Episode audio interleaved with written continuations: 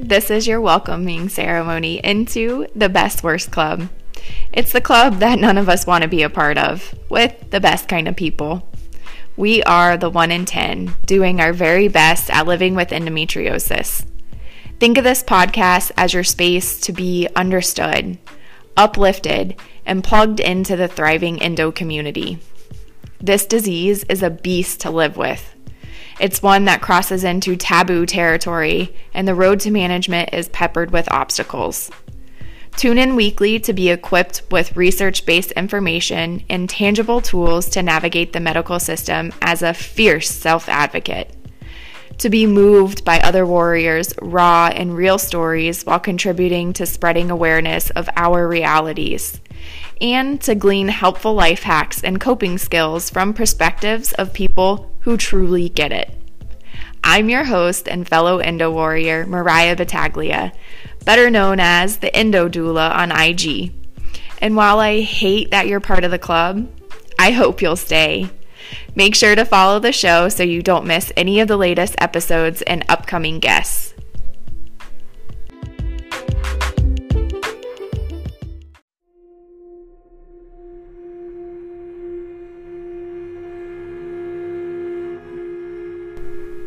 This series came together as a direct result of our community on Instagram. When I first put out the call to interview Endo Warriors, I was honestly surprised at the response. I have a small IG account and I often think the algorithm works against me, but our community proved to be stronger. Admittedly, the idea for this series wasn't the beginning. In fact, it wasn't until a few interviews in that I realized I am simply orchestrating something our community has been working on for years. I created the space, and you stepped in to fill it. To fill it with your powerfully heartbreaking and needing to be heard realities of living with endometriosis. It's what the online endo community has been doing raising awareness of this common disease most have never heard of, and calling out the systemic injustices we faced. The stories in It's Not Just a Bad Period series are difficult to listen to. And I want to keep it that way because they aren't just stories, but they are the harrowing realities of each warrior that is bravely taking part. Although endometriosis was first identified over 160 years ago, substantial gaps in adequately addressing this disease remains. To pull from an article written by Frontiers in Global Women's Health, the National Institute of Health is the largest source of biomedical research funding globally, allocating 41.7 billion US dollars annually. In 2022, the expected funding allocation for endometriosis is $16 million, 0.038% of the budget. That's approximately $2 per patient per year being allocated. Compared to diabetes that affects a similar population, which received an estimated allocation of $31.30 per person assigned female at birth, over 1,500% more than endometriosis. The total U.S. endometriosis economic burden is estimated to be as high as 78 to 119 billion dollars annually. If endometriosis was funded by the NIH at the same level as diabetes with respect to the annual economic burden, endometriosis funding would need to increase to 298.8 to 455.3 million dollars rather than the current 16 million. As always, you can check my sources in the show notes and read the article for yourself. While these statistics are hard facts and glean towards the mountains of obstacles we're up against, they are just cold, soulless numbers. Don't get me wrong, like I said, they point to part of the problem, but they are in no way begin to scrape the surface of what it's actually like to live with endometriosis in a system that has chosen not to progress the treatment of a century year old disease. And it becomes blatantly obvious that a huge reason we suffer on average seven to 10 years before even receiving a diagnosis is because of the lack of funding. But there's also another huge reason, and I'm honestly not sure which one is more sinister. I would say the second is more of a direct trauma to us warriors, and that is the medical gaslighting we endure even beyond diagnosis. Medical gaslighting happens when a healthcare professional, like a doctor, downplays or dismisses what a patient is telling them. This can manipulate the patient into thinking they are exaggerating their own symptoms or imagining them all together. Experts define trauma as the experience of being left alone with one's pain. Endometriosis isn't different. Having to constantly explain our pain to medical doctors, family, and friends, and it still not being believed, is an isolating and traumatizing experience. What infuriates me even more is the ineffective and often damaging treatments passed off to us with false promises and not enough informed consent. Research shows that ablation is one of those ineffective and dangerous treatments. Yet, it's still being offered and in some cases is being presented to patients as if it is equal to excision surgery. Drugs like Lupron, Orilissa, and hormonal birth control being prescribed like a first defense when the research shows these medications do not treat or suppress the growth of endometriosis, but rather, for some patients, can help manage certain symptoms. However, warriors that choose not to partake in these band aid management options get treated like they've done something wrong. I personally was asked by a doctor, Well, then what do you want me to do? When I told him that birth control made my depression and suicidal ideation worse. It's these traumas, these medical injustices I was referring to that feel absolutely sinister. I wish I could say these circumstances only exist for a few unlucky warriors, but that's not true. This is the typical experience of an endometriosis warrior, and it's time the world hears it.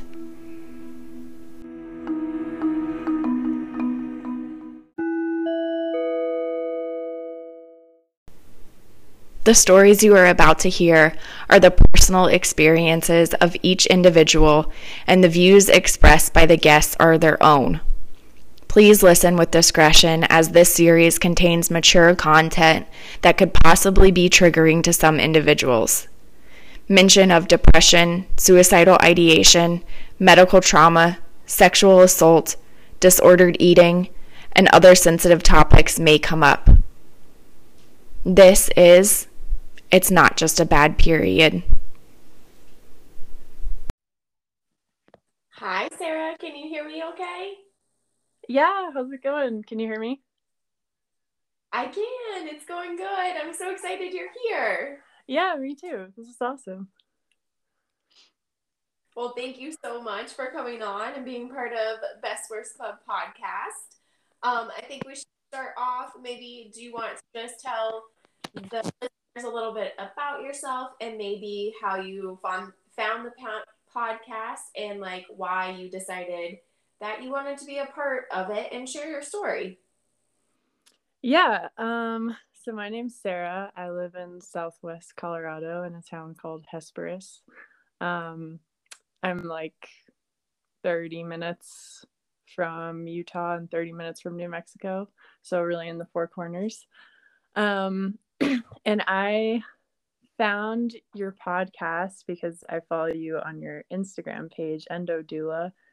And I just find like all the posts you make and a lot of the stuff you talk about super relatable and um I basically agree with the sentiments of all of them whereas like I think sometimes you know just like different accounts don't like hit you in that same way um, and so I was really excited that you're, you know, continuing with this podcast. And um, I listened to the first season and just found it like so validating and also like infuriating. And um yeah just so many of us have such similar stories and they're all horrific.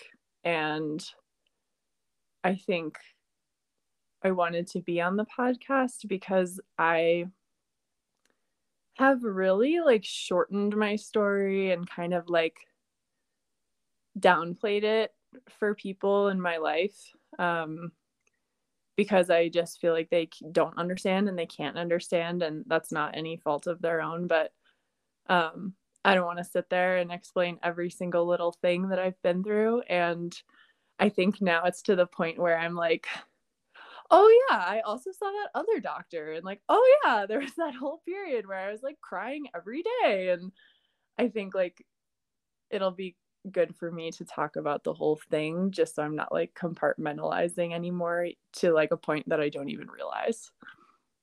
Yeah, absolutely. It, it's our normal. So we really do like normalize it and downplay it. And I think that that is something I hope that, uh, you know, people, the warriors that come on to the podcast and share their story, that you do get to take away a feeling of like being empowered and being able to, like you said, tell your story in your whole version because it's your lived reality.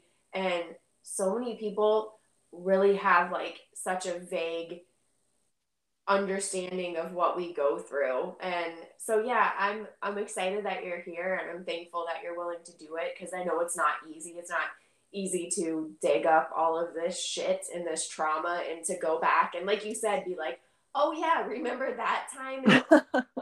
really bad too. Like, yeah. Yeah, it's not. I definitely appreciate you being here and being a part of the community and what we're trying to do here. Yeah, I'm excited. Well, awesome. So, do you know where you would like to begin? Somewhere I I always say from the beginning, but I feel like that's like even with Endo that's tricky because a lot of times it's like, well, like it was this, but it was really this. Yeah, totally. Like I was thinking about that today and like I kind of wrote like a flow chart of like all the significant events so that I don't forget anything. And what's interesting is like I have this very vivid memory of like when it all began, but after I listened to the episode where you talked about your story, I was like, "Oh shit." Maybe it was before that. because like I I was always like a super nauseous kid. I always had like weird stuff going on with my stomach. I always had weird bowel movements and um there were like three separate times, once when I was 15, once when I was probably 19 and then once when I was probably 21 where I ended up in the ER because I thought I was like super dehydrated or like I had a norovirus or something because I was like throwing up and having diarrhea and like getting like hot flashes and I would wake up like passed out. And looking back, I'm like, oh, those all coincided with my period. so that's probably where it actually started.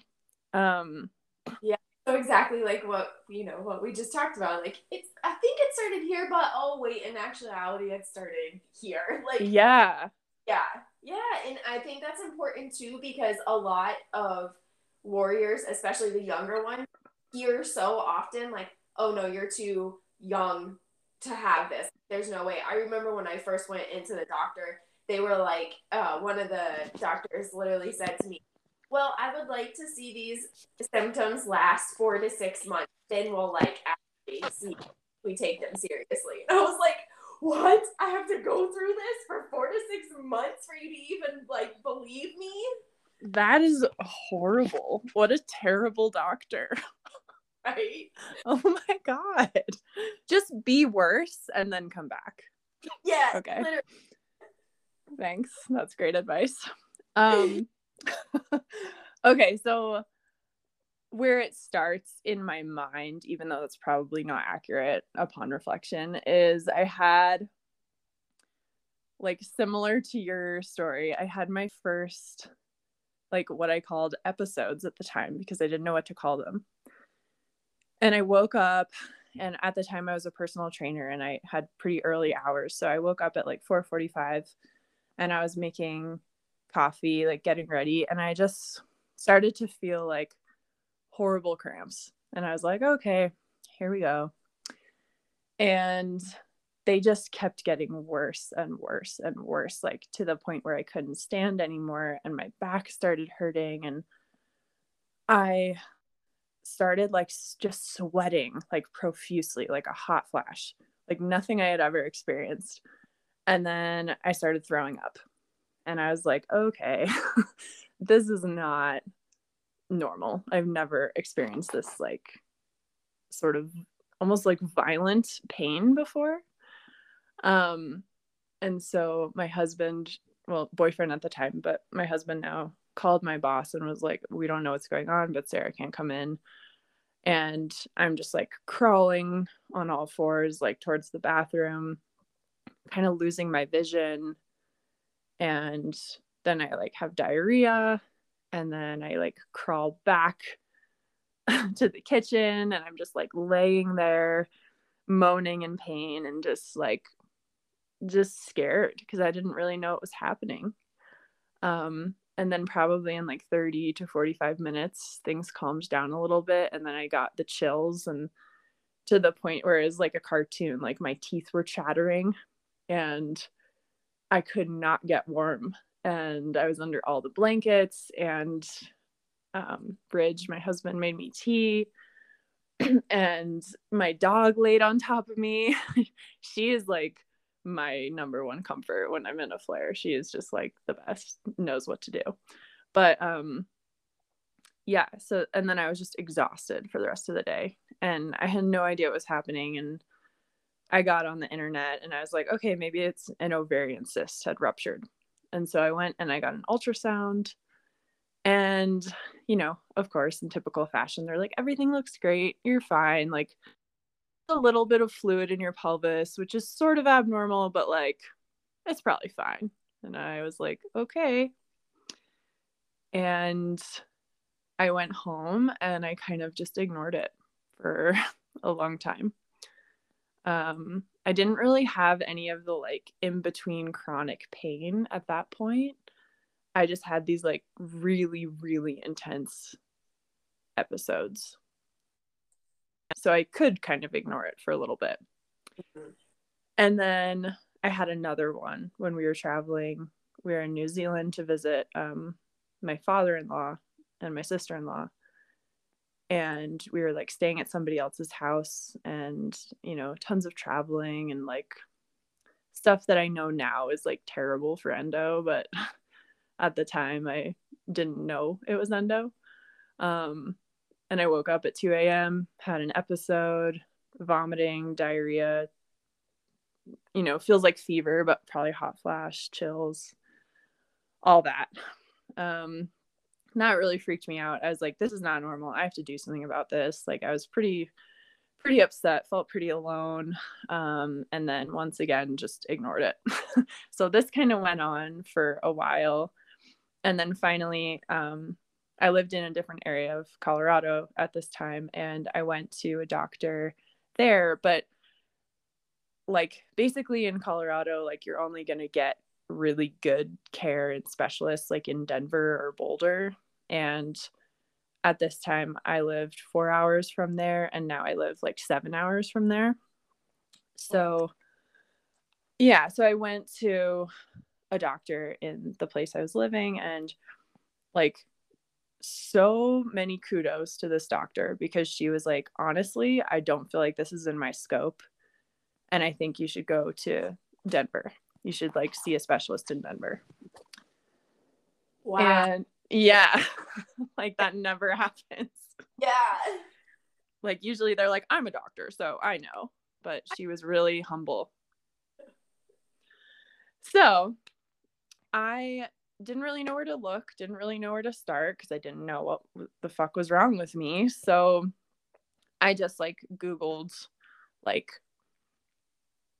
I don't I don't even know what I googled, but like probably something to do with gynecology because I was like, okay, the only clue I have is that it comes with my period. Um and so I found this woman on the front or it's the front range. It's like that's what we call it here. It's like the front range of the Rocky Mountains. Um so I found this woman on the front range and her website mentioned endo, but really now I know that she is a fertility specialist and she didn't really make that known to me um a lot less humble than this other doctor i saw. And so i go there and i'm like you know we wake up at like 5 a.m to get there in time and everyone there was super nice um and i had a lot of i feel like looking back i was pretty naive and i had a lot of trust in doctors. And I talked to her about my symptoms and then she did like a vaginal ultrasound and she was like everything looks normal um, but your symptoms sound like endometriosis. And I was like what is that? And uh, now I'm so familiar it's like so depressing.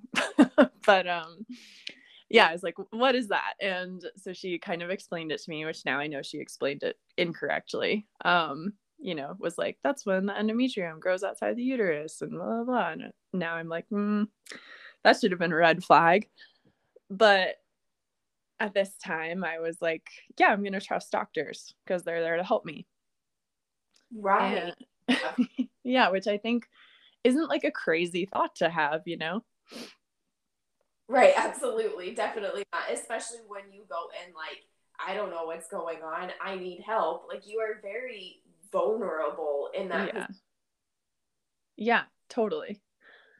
So I trust her and she's telling me about my options. And I just was like, I need to know for sure. I need to know what's going on. I need to get this shit out of me. I want to do surgery. And she was like, okay. And what's really funny is like so we drove back from Denver and we like camped somewhere with some friends that we met up with on the way and the next morning I had an episode while we were camping and I was like I don't want this disease. I was like this is not really that fun. Um so yeah, ruined my camping trip. But um it always manages to do that too. Like it comes at the most inconvenient times. It really does. And it's like, can you just like fuck off for once? Just one time. like uh, yeah. So that happened. And then I scheduled my excision with this doctor who is no longer practicing. So this oh. is oh. good news. um in July of 2021. And I remember like sitting in the hospital bed waiting and reading through the paperwork and it said like a combination of excision and ablation and i had like read enough online at this point that i was like ooh i don't want that. And so i said that to her. I was like i just want to make sure you're not going to do ablation because i really don't want that. And she was like oh well you know in some situations like depending on where it is ablation is necessary so that's kind of part of it. Oh, I know. yeah, and I was like, um okay, I mean, I guess if that's what you think, like again at this point just really trusting and like hoping for the best. Right. Um, like what are you supposed to say? There at, you know, desperate you are so badly wanting to get rid of this some relief. And it's like, honestly, what are your other options? You're going to trust the surgeon. And the way that they explain it oftentimes doesn't make you feel like you're even allowed to like say anything else. Like kind of like, okay, uh-huh. Yeah, totally. Like if I had really stuck up for myself and been like, I don't want ablation or you know, we had to like reschedule or cancel, I would have felt like such an inconvenience to her Right. Which is so messed up. It's like, no, I'm the patient. Like, you are here to serve me and help me. But, like, so often we're made to feel like inconveniences. And it's, wild. Absolutely. Yeah. So I just kind of am like, okay, I guess I'll go along with it, whatever. And I wake up and she's like, everything was beautiful in there. You have a beautiful uterus, um, no endo. Uh, and I did see that you have a very enlarged colon. It's very inflamed. Um, so maybe see a GI doc and bye. Wow. Thanks. Yeah, I was like, great. So you're not even gonna give me like a reference or like nothing. She was just like, okay, bye. Good luck. Oh my gosh. Now at this point, were you aware even that these kind of quote unquote endo excision surgeons exist? Like, did you know that there was a difference in the quality of excision? No, I had no clue. Okay. Yeah, I was like, and also like, I don't have like a personal Instagram, and I I made a Facebook recently because I ride horses, and it seems like horse people love using Facebook to communicate.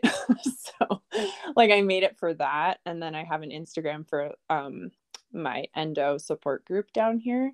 But so my point is that I didn't know about like Nancy's Nook or like any of these other resources, like your page and stuff like that at this time. Right. Gotcha. Okay. so I was just like very in the dark. Um so then like the next day I'm, you know, still on the front range and I try to find a doctor up there because I'm like I need to know what's freaking going on. Like this is ridiculous. I feel so beaten down. I feel like such an idiot. Like I feel like everything's in my head. I made such a big deal th- about this. Like, I'm so dramatic that I had a freaking surgery and nothing is wrong with me. Like, I have to find out what's wrong with me. And so I saw a GI doc there, and they did that test where you like drink the blue stuff and like, or I don't know, they put like some colored IV in you, or you drink something for like a CT scan so that like I think it's for Crohn's. I don't know. There have been so many tests that I'm like, I don't even know oh. at this point. Run together. Yeah. So some scan, of course, everything's fine. And then I go home.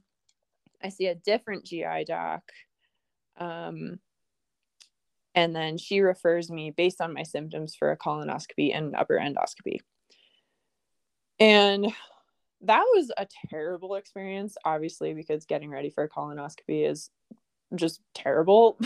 but also, like, the doctor was two and a half hours late to my surgery. Oh. And I am so hungry because, you know, you have to fast and like drink that gross stuff.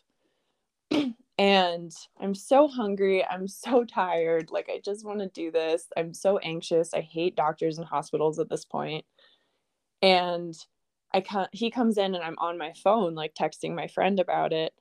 And he was like, Ugh, just have to be on the phone up to the last minute. Wow. Could he be any more rude? Yeah, like, I was like, You're two like you're two and a half hours late. like Oh my god. Yeah. So that was great. And then I was like, okay, I guess I'll just be knocked out now and you're gonna do things to my body. That sounds uh, wonderful. Yeah. Feels really good. Hi, nice to meet you. yeah, exactly. Yeah, I had never met him. Like, yeah, not a good experience. Um, so then again, he's like found extremely enlarged and inflamed colon, but no explanation of why, like no follow up ideas, nothing. Um, and then they found evidence of celiac in my small intestine. So I was like, okay, maybe that's what it is. Like, maybe it's gluten and I'll stop eating gluten and uh, then I'll be fine. And like, I'll ignore the fact that this is super linked to my period. Um, but it's probably just gluten, right? Like, yeah. So unfortunately that didn't really help like some things got worse like i noticed like the inflammation in my face came down and like some of my gi stuff got slightly better and like my stomach hurt less but all the other symptoms were getting worse. Like I used to have just those episodes and then kind of be fine, but now it was like chronic fatigue, nausea all the time. I started losing weight. I had low back pain all the time. I had some version of cramps all the time, like no matter what. Um and I was like this I don't think this is normal. But I felt so I started getting really depressed and really anxious because I felt so alone. Like I felt such an imposter because I was still like I did join this one thing called like my endometriosis team or something, which is like this really like sort of like it seemed kind of akin to MySpace. um but it was like an online community and like i would just read through these posts like just you know when you're just googling stuff and you're just like hungry for something that looks like what you're dealing with. Yes absolutely. Yeah like i was going through feeds of that and like googling stuff and like my friend my best friend actually also has endo and she found out before me so she kind of was like a guiding light for me and she would send me like posts from the Nancy's Nook group that she was in and be like, "Oh, this kind of sounds like what you have." And like so that was really helpful. Wow. Um, terribly wonderful. Yeah, totally. We talk about that all the time. Like it sucks that we both have it, but it makes our friendship like so much stronger because we really can understand what the other one is going through and we're like really flexible with each other and like really like forgiving about like rescheduling stuff and like understanding that it's a low energy day and like we're not going to do much except like hang out and talk, you know? So it's pretty incredible and I'm really grateful for that. That's awesome. That really yeah. Is. But like even with that, I was just like I can't I can't really be a part of this because I don't have a diagnosis. And like everything I was reading, I was like, I have that, I have that, I have that. Like, how is this not endo? Like, this doctor really fucked with my head. And I was like, well, I mean, she she didn't find it. It's not there. And I went down all these like rabbit holes on like deep infiltrating endometriosis and like, can it be microscopic and like all of these things and like can you have endo inside your bowels that haven't grown through the walls? And just really really searching you know for like some validation because i was like it i just don't see how it isn't endo. So that was a long period. And then i finally started looking into more doctors because i was like i just know something is wrong. And I spoke to like another specialist on the front range who was like, you should get on Orilissa. And I was like, I don't even know if it's endo. And he was like, mm, you should just try it. Oh my God. yeah, wild. Seriously, that is terrifying. Like, I plan on opening up the podcast to Orilissa stories because I feel like that in itself could be a whole series. Like, oh my God. That is yeah. the thing that there are doctors that are like, you don't even have a surgical diagnosis of endometriosis and they're going to put you on something as serious as Orilissa. Oh. Yeah, totally. Like it's it's criminal. It is. It really is. Yeah. And my friend, uh, Caitlin, who I was just talking about, she was on Orilissa for a while and it was like a horrible experience for her. and then like I went to this other gynecologist in the area where I lived, and she was like, "Maybe you should try Lupron," and I was like, "I don't have a diagnosis." Wow. like, yeah. It's oh my gosh, it's so horrible that we're being given these options before even having a surgical diagnosis. It's it's just wild to me that doctors are even willing and like don't want to confirm that you have this before putting you on something like that. Yeah. Like I just I truly don't understand where the disconnect is with endo and why there isn't more of of doctors wanting to help us of of taking us seriously of seeing this disease for the whole picture that it is it, it really is just wild to me like every time I do these podcast series, I'm like, how? How do we live this? I know. And it's like, I laugh so much because, like, you kind of have to at a certain point. Like, don't get me wrong, I cry all the time too, but like, it's like, it's almost comical. Right. Like, are we being punked? Like, Yeah. Yeah. Like, it's, it's just no other illness is treated like this that I know of. Right. It's sickening. It really is. Yeah. I keep waiting for like the Dateline crew to show up. Like, where's uh, I, that would be a really good little skit. but yeah, so like during this time, meanwhile, like I'm just trying to manage my symptoms. So like I am just breaking the bank by like going to the chiropractor, to acupuncture, getting massages, getting pelvic floor PT, like taking supplements, getting teas from my acupuncturist. I even did that like Mayan like pelvic massage. I think it's called like Arvago or something. I think that? what what was that? I've heard of that. Yeah, I I'm probably mispronouncing the name. Um but I did that for a while and she was like I don't think you have endo. She was like I think you have um I don't know what she said, but I've gotten from a couple I don't think from her actually, but from a couple different people like I think you just have a lack of feminine energy and you really need to like work on your chakras and I was like, okay. Thanks for that. That was really good advice. yeah, just FYI, I went um I went down that whole rabbit hole too. I'm like a certified yoga teacher and no, it didn't cure my endo. yeah, totally. I'm a yoga teacher as well. And like, yeah, there are certain stretches that help a little bit, but that like happy baby and like, you know, putting a certain essential oil on isn't gonna like fix it. it's not gonna detach my, you know, ovary from my right. yeah. Oh, that would be great, but no.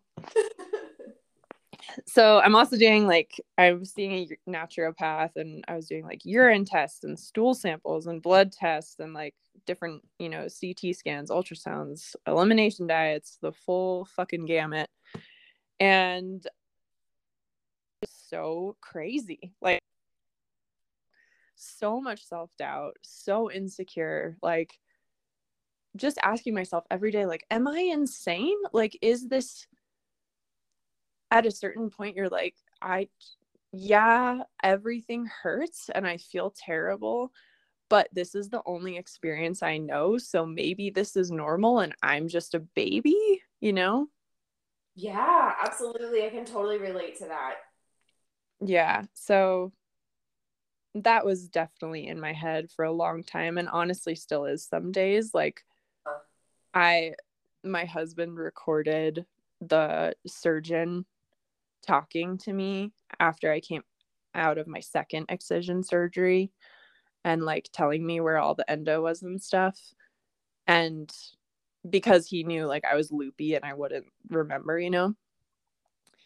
And I just watch that video sometimes to like be like, no, you do have it. Like, you're not crazy. And that's like so sad to me. like, that I still kind of don't believe it but Yeah. okay but that's jumping ahead. Um so yeah i was talking to caitlin. I was like i don't know what to do. I feel insane you know all these feelings that she could totally understand and relate to. And she was like i really think you should talk to my surgeon because she had surgery and like it was she's diagnosed confirmed like all that. And i was like think I want to go the surgery route again. It's really expensive. I'm going to wake up and be wrong and it's going to be even more traumatic and but she finally convinced me. And I talked to his physician's assistant initially and we did telehealth because again, he was like 4 hours away. Um and she was so validating, so kind. She was like, you know, I deal with endo like with endo patients like every day day in day out this sounds like endo She was like, obviously, I can't give you a diagnosis without going in there, but it really sounds like endo. And I was like, okay, well, what do you think I should do? And she was like, I think you should do what you want to do. And like, you know, gave me all the options that they generally give us. Um, and I was like, I'd really like to talk to Dr. Nelson, who was the doctor who did my surgery in Longmont. And she was like, Yeah, you definitely should. Like, if you're thinking about surgery, you should be able to talk to the surgeon beforehand. I'll set up an appointment. And so I talked to him on the phone. He answered all my questions. He didn't rush me. It was like the most refreshing experience. Ridiculous that that's refreshing. That's like such a low bar. Yeah, their job. It's their yeah, job. like just do your job, but um and I sent him the photos from my first surgery. And he was like, you know, these photos are kind of bad quality, but I can see endo like in Oh. the photos. Oh my god. Yeah. And I was like, holy shit, really? And he was like, yeah, I can see some lesions just from these photos. And, you know, I'm not going to pressure you either way, but if you wanted to do surgery, I would do surgery. And I thought about it for a while and I was like, okay, I think, I think I'm going to do surgery again. And that was a really scary decision to make because it's like, you know, so many of us fear going into that surgery and waking up and having the doctor say, I didn't find anything, you're fine. And that had literally happened to me. Right, right. Literally, your lived experience was that. Yeah, like I think so so many endo warriors like worst fear, you know, and it like did happen to me. hmm Absolutely. And I know that that's not my fault. I know because she wasn't trained well enough in that area and was like doing honestly it feels like malpractice to me like that she was doing those surgeries and like claiming that she had the knowledge but yeah it was really hard for me to be like okay i'm doing this again like i'm putting my trust into another doctor's hands and here we go. Like we're we're going to find out i guess. Um but then i was like listening to other podcasts where like i had heard of women having a second one and the same thing happening and then they find a third person there and then they get a third surgery and then it's confirmed. And i was like well what if that happens to me? Like what if i go through this again? Like i cannot do this. Like it just really really broke my confidence in myself you know Yeah, yeah, that like trust in your ability to be like, okay, well, you, essentially you're gaslighting yourself because you're like, this is what I'm Mhm. experiencing, but no, maybe it's not. Maybe it's something else. Maybe it's I'm just making it worse. Yeah, it's so traumatic and it plays. It is like such a like I don't know, it just goes along with like every single warrior's experience with endo, and it is disgusting. And like you said, it really does come down to like being malpractice. This should not be happening. It is crazy to me. Then not only did you have a, uh, a GI doctor say like your colon is inflamed and not know to why I i know but why didn't that doctor say this is definitely aligns with endometriosis? I'm gonna refer you to somebody. Right. It- yeah. Yeah, it's just wild. To then have the actual endo specialist be like, to see it on pictures from another doctor that you have to pay for. I know. For that. yeah it was it was like really validating to hear that but i still was like i don't know. Maybe he's wrong maybe it's a shine from the light or something you know Oh my god, it's so messed up. To like, just I just want listeners to understand like how deep that that goes. yeah totally i mean it's like to this day you know like it's so hard to break free from that because it's PTSD, you know, like it is, and it doesn't end. It's not like it just right. At this doctor. We're still are facing all of these things, you know, like with people in our lives and like coworkers or you know just. Eh, I mean, pretty much the general public has this very wrong understanding of what endo is. And when we're when we tell somebody it's like oh yeah it's not a big deal you know? So it's, right just, it was the gaslighting continues. Yeah it really does. Okay so i decided to have surgery i had to reschedule it like four freaking times because of insurance and I just got like so familiar with like the people who picked up the phone at the hospital and the people who've picked up the phone at my insurance and my doctor's office. And I would be like, Hi, it's Sarah again. And they'd be like, Yep, what's up? uh, so finally, like, I went through the appeals process with my insurance company like three times. And finally, I got it approved with a letter from the surgeon, like saying how badly I needed the surgery. And then I got COVID. Oh my gosh. So I thought it was going to be like, you know, you wait two weeks, it's fine, whatever.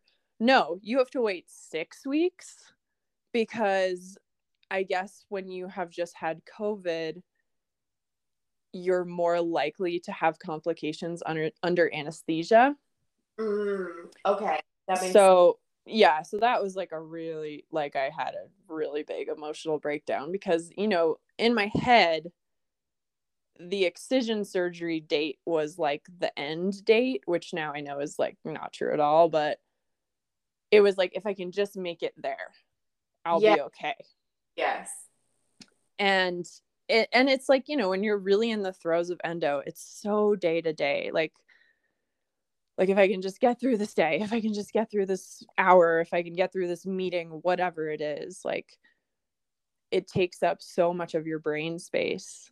And i was like really counting on that date and then it was pushed back 6 weeks and i was like are you fucking kidding me? I cannot do this for another 6 weeks but i did obviously um the time too, like six weeks, you know, not just a couple of days. Like that's that's a significant amount to wait. Yeah, it was really disheartening. And then finally, it's the day of the surgery, and I'm like kind of holding my breath, like hoping nothing goes wrong. They don't have a reason to turn me away. My insurance went through, like just praying that this will happen. And it happened and he found endo all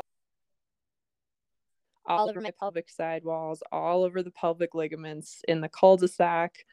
And then i had a super thickened appendix and he said it was probably like six months away from appendicitis. So he took that out and yeah it was just like a a really um I don't know, probably one of the most important days of my life so far. Just feeling yeah. that like validation, feeling the relief, having the diagnosis, like I think it so much of endo like it comes how you feel about it comes in waves and like stages. And I think at that time it was just like just so much relief and like so much I was really proud of myself because I, despite all the gaslighting and despite gaslighting myself, I really kept pushing for what I knew was true.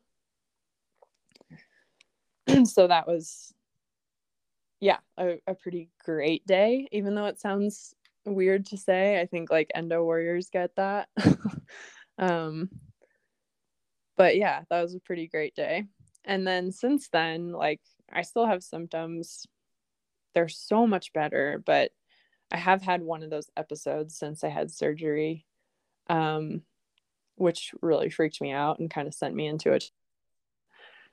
Um, and then this whole summer like i had really bad tightness in my pelvic floor and like uti like symptoms and i went to urgent care and the uti meds didn't help. And but she also gave me steroids and the steroids helped so much.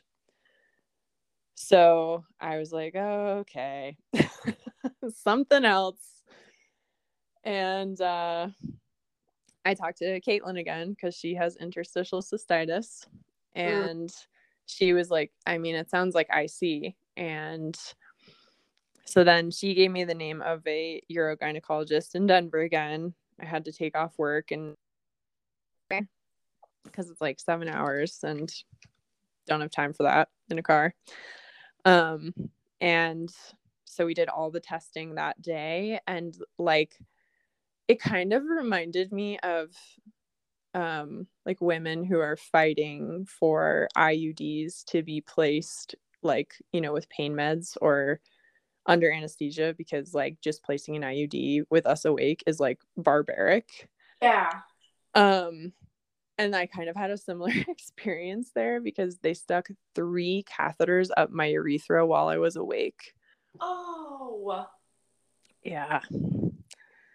And it was so painful. Like, I felt like I was in labor. Like, my mom came in with me and she was like holding my hand and telling me to breathe. And like, I was crying and yelling. And like, I don't generally react to pain like that. But man, it was intense. Oh my god. yeah, they gave me like 800 milligrams of ibuprofen beforehand. oh, I joke. Yeah, it was a fucking joke. And then they gave me like a vaginal Valium afterwards, and I was like, "Why didn't you give this to me before?" Seriously, yeah, but it was pretty wild because one of those um, catheters was a scope that went inside my bladder and so i could see my bladder and it was all red. And they were like do you see how your bladder's all red? And i was like yep. And they were like a normal bladder is white. So that confirmed that i have ic and now i'm on like a bunch of expensive medication for that um and yeah, I'm just trying to like keep my symptoms at bay these days. Um, and kind of just like dealing with the anxiety and depression and emotions that come up with having endo because it just you know for now it's forever until someone finds a cure and that is a lot to wrap your head around, even if you have been dealing with it for however many years. You know, it's still it's still um something to I don't know, overwhelm you at times. Um I don't know, I just think it comes with a lot of different emotions and I'm definitely trying to reach a place of acceptance and that's really challenging for me.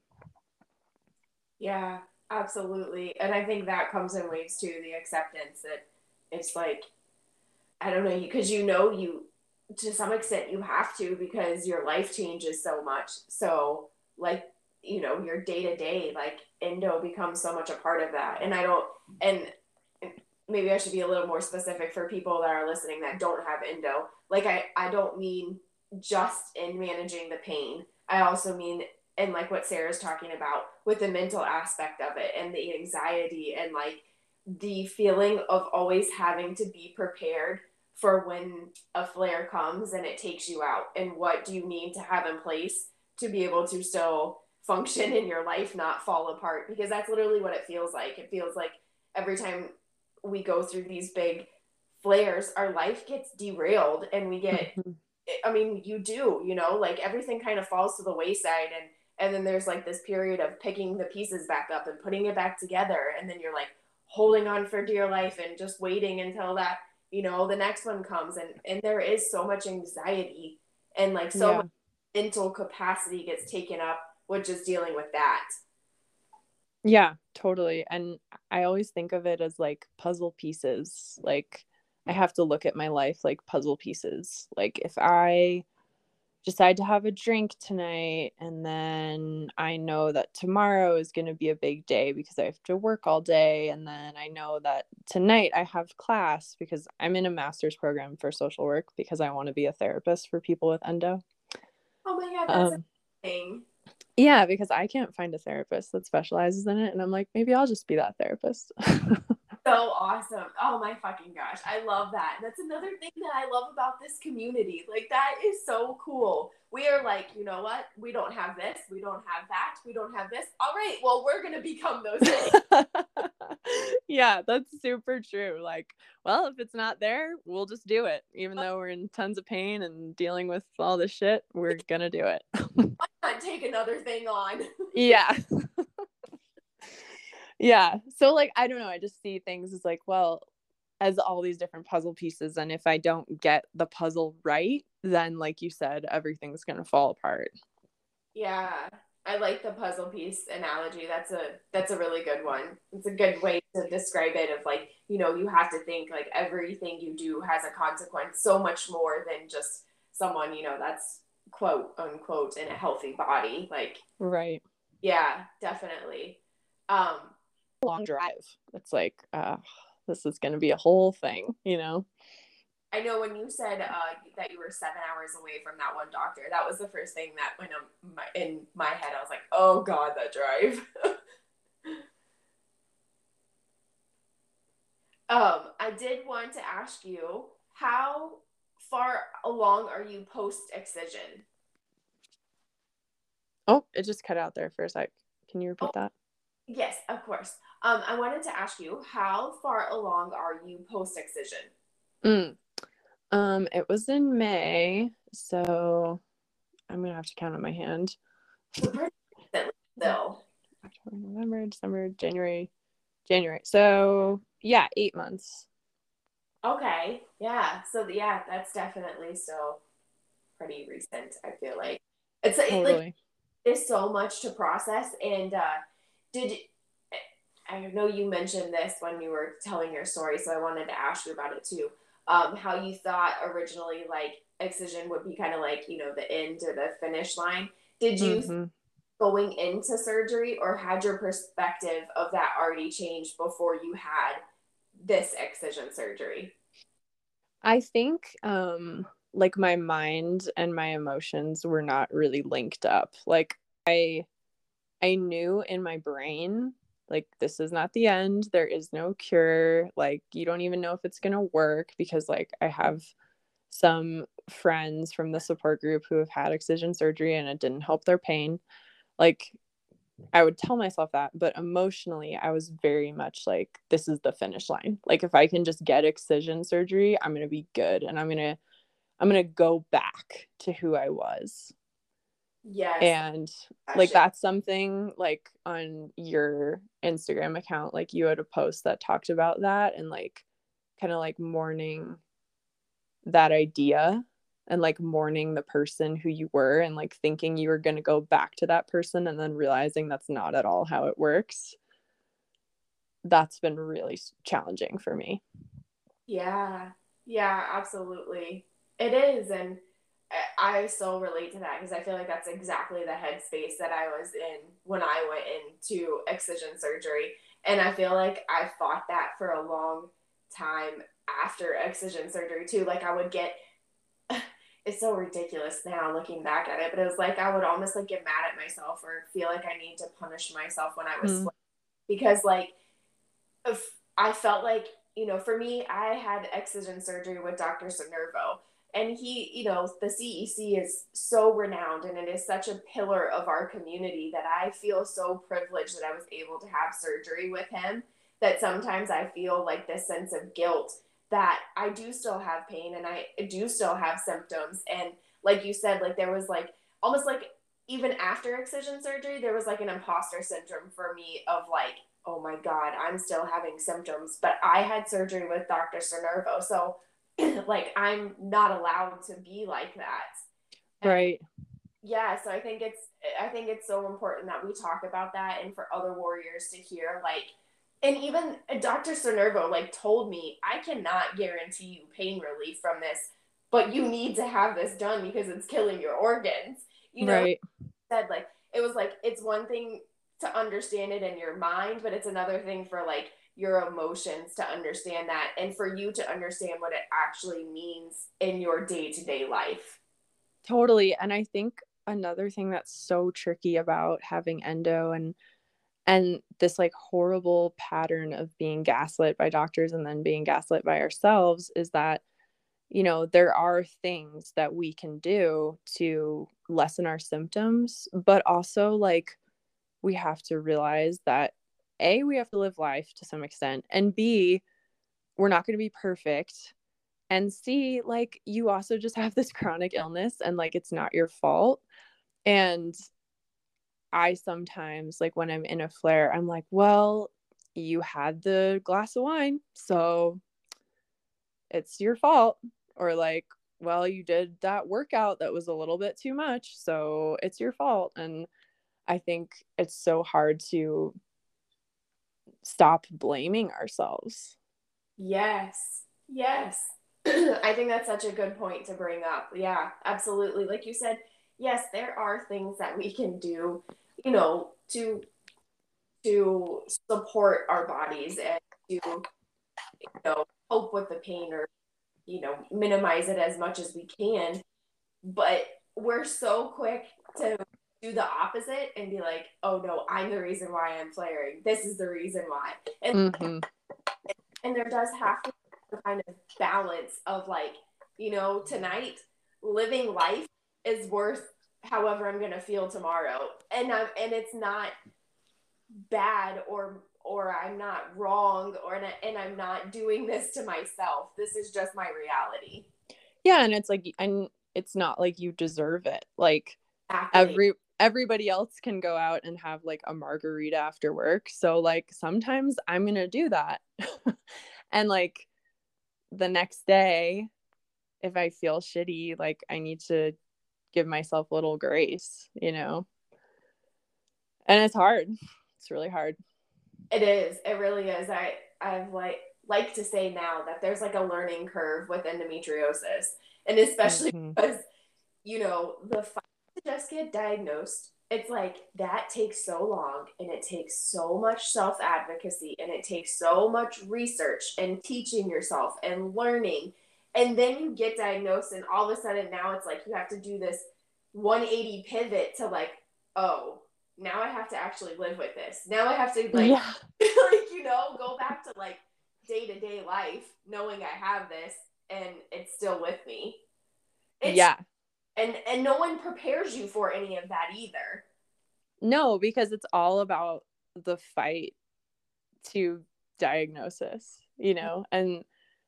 I don't think there's anything wrong with that because, well, I mean, there's a lot of things wrong with that, right? But like, I don't think there's anything wrong with the fact that so many of us are focused on that because it's it's a really dire situation. It's like something's wrong with me. I need to figure out what it is. And this like 7 to 10 year wait is not acceptable. So like I understand why we focus so much on that. But yeah, like realizing this disease is here to stay and it is my life, like realizing like this is my life. This isn't a joke. This isn't somebody else's life. This isn't a bad dream. Like, this is my life is a whole other process that, like you said, we don't really talk about as much. Yeah.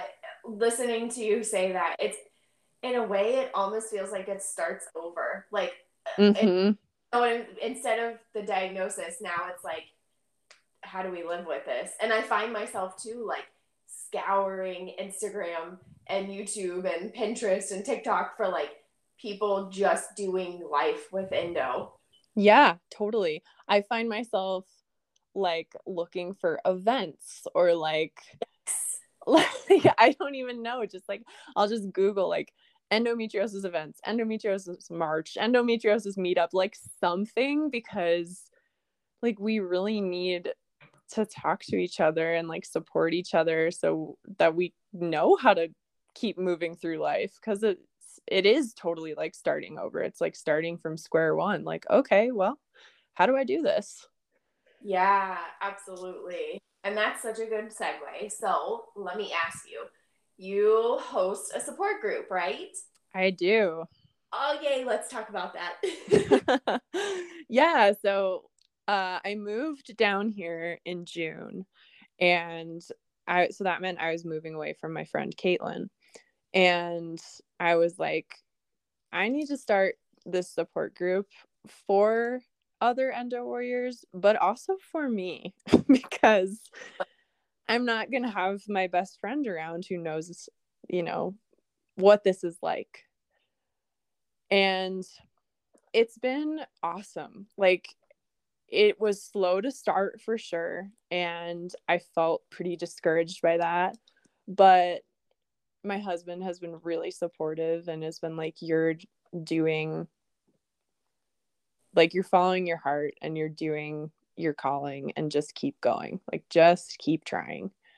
And people will show up. Like, all these endo warriors need this just as much as you do. So just keep going. And I have, and it's still pretty small because we live in a pretty rural area.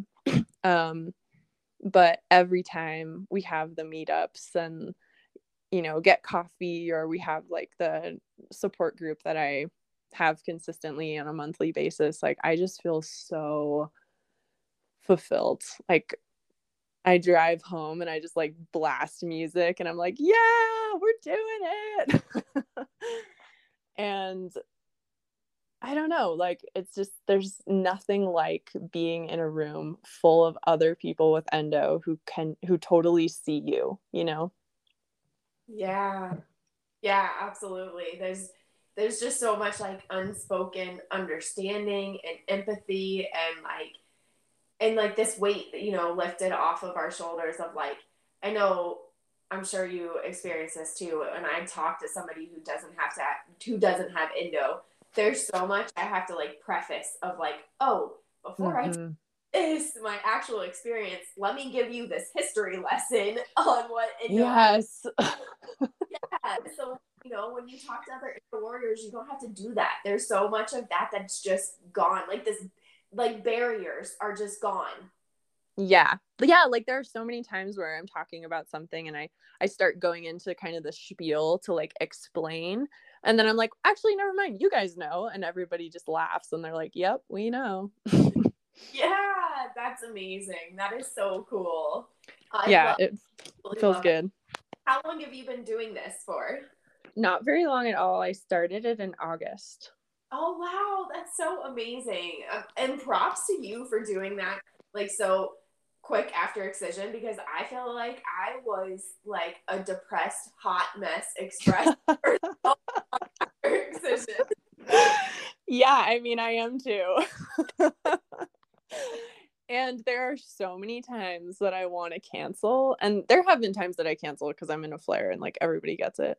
Um but when I do go and like set it all up and even one person comes because i've had times where nobody shows up and it's super disheartening but if one person comes like i remember i had a support group on halloween and i wasn't really expecting anybody to come but i hadn't like given enough notice to cancel and i was just like whatever like we'll see what happens and one person came and it was like one of the best conversations i've had in the group and it just felt so good and like you know we were total strangers at the beginning but at the end we were like giving each other hugs and being like we need to do this more and i feel so good and i'm so glad we met and you know it just feels so good to connect so that is definitely the thing that keeps me doing it is those moments I absolutely love that. Like, I feel like my heart is in events too. Like, I used to host a kind of like a women's support group that wasn't actually endo related. It was just like for um, people who identified as a woman. But, um, and like, I just love that. Like you said, there's just such a, it's just something that we lack, you know, in our everyday lives. Like, we're all connected through social media, but there's so something that's so much different when you sit down and have these in person conversations and you're able to get each other and you know like you said hug each other i just yeah love that. I just think that's so great and it's so needed. It really is. Yeah. And that's why I was so excited when I was looking through your site, which looks amazing by the way. Nice freaking job.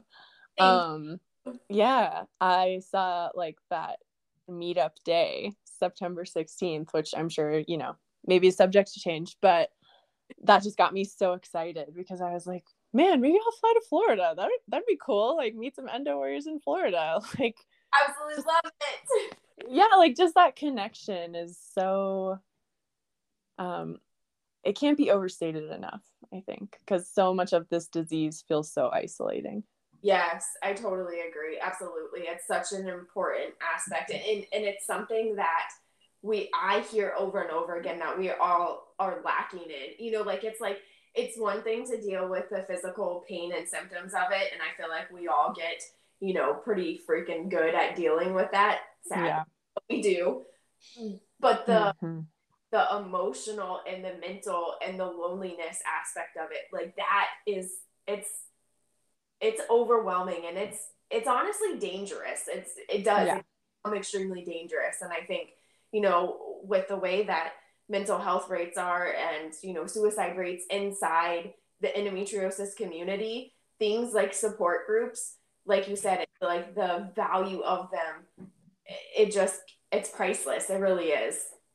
Yeah. So, thank you because that's amazing. Thank you for continuing to do it and pushing through and I also wanted to say that I think it was a really cool point that about, you know, you said like, you know, you still struggle with depression and feeling all of that and like wanting to cancel and that you need this just as much as other people do. And I think that's really beautiful because I think some of the most wonderful like projects or organizations or things come up out of, you know, people's really difficult and dark times and i just think that that's like so much props to you and i just give you so much credit for that because it, it is so difficult and and you aren't doing this for anything other than to be here for the community and that's just amazing and beautiful. Thank you. That's really nice to hear and feels super encouraging because you know sometimes there are days where i'm like oh who am I to start this? You know, like who's going to come to my thing? Um, but if I just keep in mind, like, kind of the higher purpose of it, and that helps me to kind of get over my own personal insecurities and stuff like that. So thank you. I appreciate it. Yeah, you're so welcome. Absolutely. I'm so excited. And Will you let our listeners know? I'll be sure to add it to the show notes too, but let them know where they can find your Endo account. Because I know too that we've had, um, I think a couple of other previous podcast guests live in Colorado. Yeah, I mean, if they're around, that would be super cool to connect with them. Um, yeah, my Instagram account is at Endo Southwest. And I also have a website, endosouthwest.com. Um, but most of the stuff I post about the support group is up to date on the Instagram account. Okay, amazing. So we will definitely, I will link both of those there. And I will also work on getting your website linked on our resource page on my website. Awesome. Thank you so much. Yeah, of course. Um, I just want to ask you one more question. Is there anything that you feel like you, we left out or that we need to touch on or that you would like to say? Um, I don't think there's anything we left out, but I would like to say to anyone listening who doesn't have a diagnosis, that does not diminish your experience at all. You are going through it and it is rough. And just because you don't have a diagnosis doesn't mean your experience is not real. So that's the last thing I would like to say. Oh, yes, absolutely. Thank you so much for that. Like, yeah, a diagnosis is not a prerequisite to be a part of our community. And I think a lot of people, I know I felt like that. Oh yeah. It's it's a really hard space to be in when you're like something's really wrong. I don't know what it is. And so I feel like an imposter. And I just I don't want anyone to feel like that because it's a terrible place to be in It absolutely is. Oh, thank you. I'm so glad that you brought that up. That's a that's a great point to leave on. Yeah. Yeah. Well, thank you so much, Sarah, for being here. And I am sending you so many spoons, and I appreciate you using your spoons to come on here and share your story. And I hope that um, that it was helpful for you, that you know you got something positive out of it too. Yeah, this has been great. I feel like just so happy to, you know, be connecting with other people like yourself. And I hope that, you know, my story in some way can help somebody else. So I appreciate it. Absolutely. I think so. I think it definitely will. And, you know, maybe one day we'll be able to collaborate on some Endo events. Heck yeah. That would be amazing. Yeah, let's do it. Awesome. I'm so excited. Thank you so much for being here. And I will definitely be talking to you again. Sounds good. Have a good one, Mariah. Bye. Thank you so much, Sarah. Bye. Thank you for tuning in to the Best Worst Club podcast. If you could do us the biggest favor and help us reach more Endo Warriors, please leave us a review on iTunes, Spotify, or wherever you are listening. And take a selfie of you listening or a screenshot and share it on Instagram. I hope you'll join us next week, Endo Warrior.